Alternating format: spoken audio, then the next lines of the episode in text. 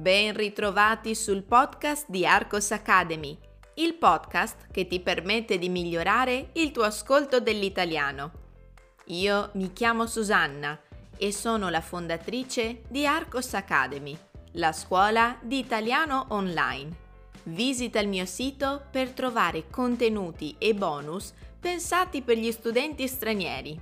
Come ogni settimana affrontiamo una nuova tematica Chissà se ne hai già sentito parlare.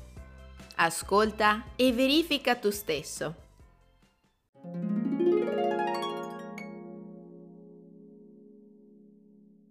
La Fiat nella prima metà del Novecento.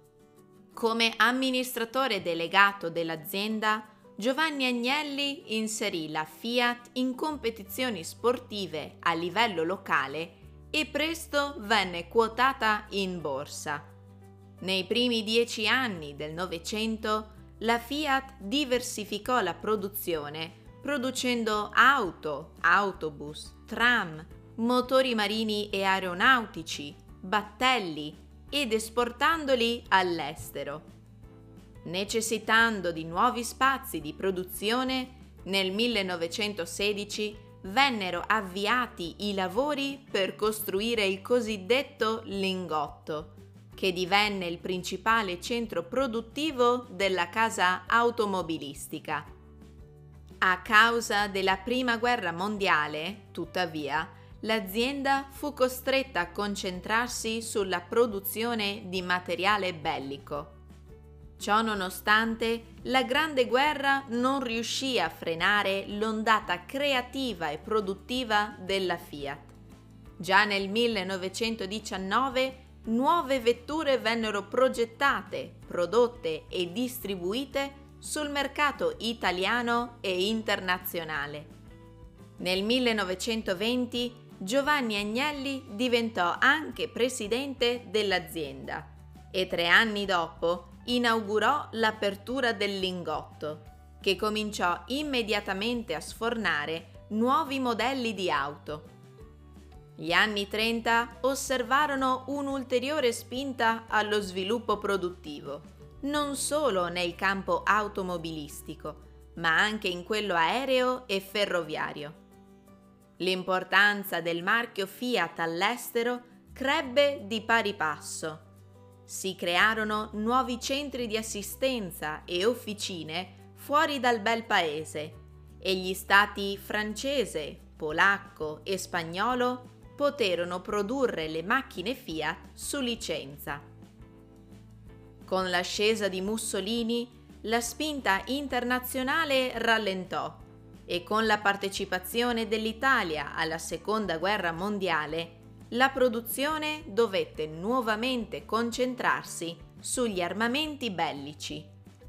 Durante il conflitto non pochi furono i danni causati agli stabilimenti produttivi, a cui si aggiunsero le condizioni precarie dei lavoratori.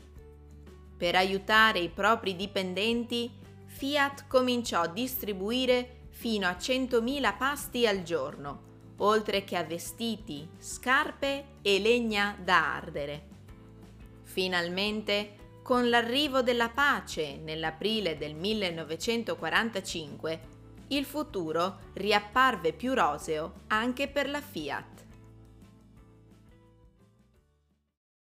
Ascoltiamo adesso la versione più lenta. La Fiat nella prima metà del Novecento. Come amministratore delegato dell'azienda, Giovanni Agnelli inserì la Fiat in competizioni sportive a livello locale e presto venne quotata in borsa.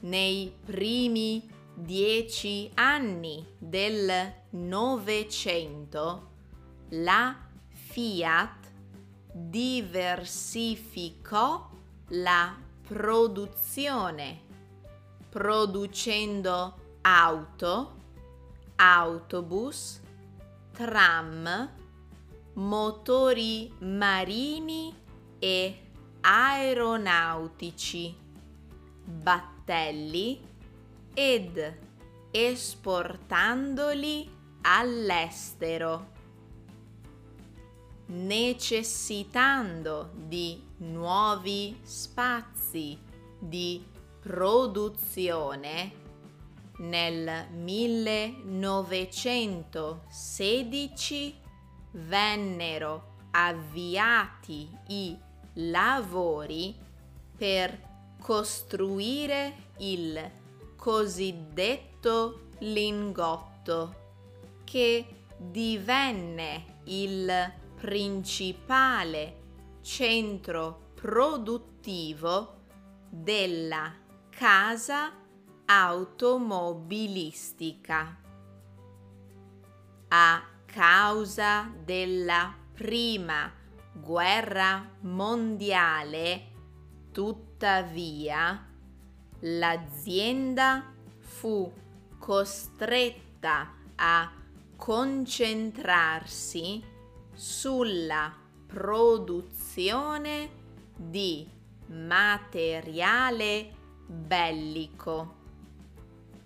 Ciò nonostante la grande guerra non riuscì a frenare l'ondata creativa e produttiva della Fiat.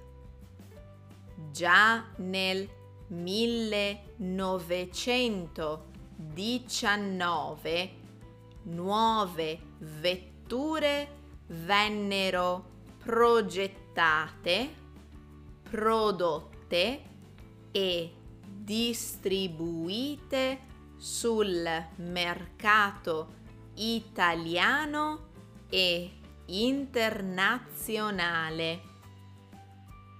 Nel 1920 Giovanni Agnelli diventò anche presidente dell'azienda e tre anni dopo inaugurò l'apertura del lingotto che cominciò immediatamente a sfornare nuovi modelli di auto. Gli anni 30 osservarono un'ulteriore spinta allo sviluppo produttivo non solo nel campo automobilistico, ma anche in quello aereo e ferroviario. L'importanza del marchio Fiat all'estero crebbe di pari passo. Si crearono nuovi centri di assistenza e officine fuori dal bel paese e gli stati francese, polacco e spagnolo poterono produrre le macchine Fiat su licenza.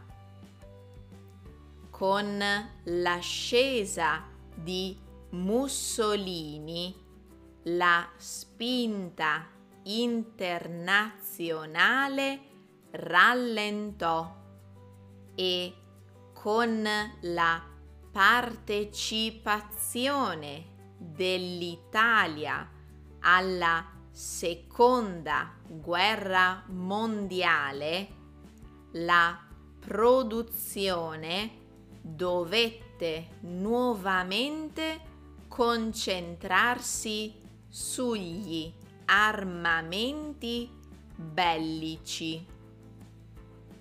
Durante il conflitto non pochi furono i danni causati agli stabilimenti produttivi a cui si aggiunsero le condizioni precarie dei lavoratori per aiutare i propri dipendenti, Fiat cominciò a distribuire fino a 100.000 pasti al giorno, oltre che a vestiti, scarpe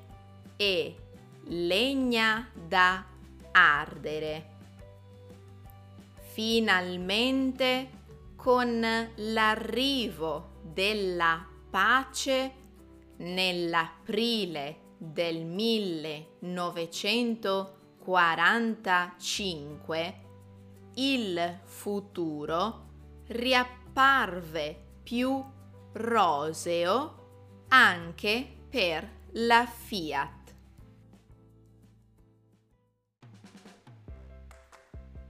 Molto bene, adesso correte nel mio sito www.arcosacademy.com e rispondete nei commenti alle seguenti domande. Domanda numero 1. Quali sono i fatti principali accaduti alla Fiat prima della Grande Guerra? Domanda numero 2 come cambiò la produzione della Fiat durante le due guerre mondiali? Domanda numero 3. Come cercò l'azienda di aiutare i propri dipendenti durante la seconda guerra mondiale? Prima di scappare, fammi sapere cosa ne pensi con un commento o con un feedback per me è molto importante. Ti ricordo che su www.arcosacademy.com potrai trovare altro materiale per rafforzare le tue conoscenze dell'italiano. Approfittane!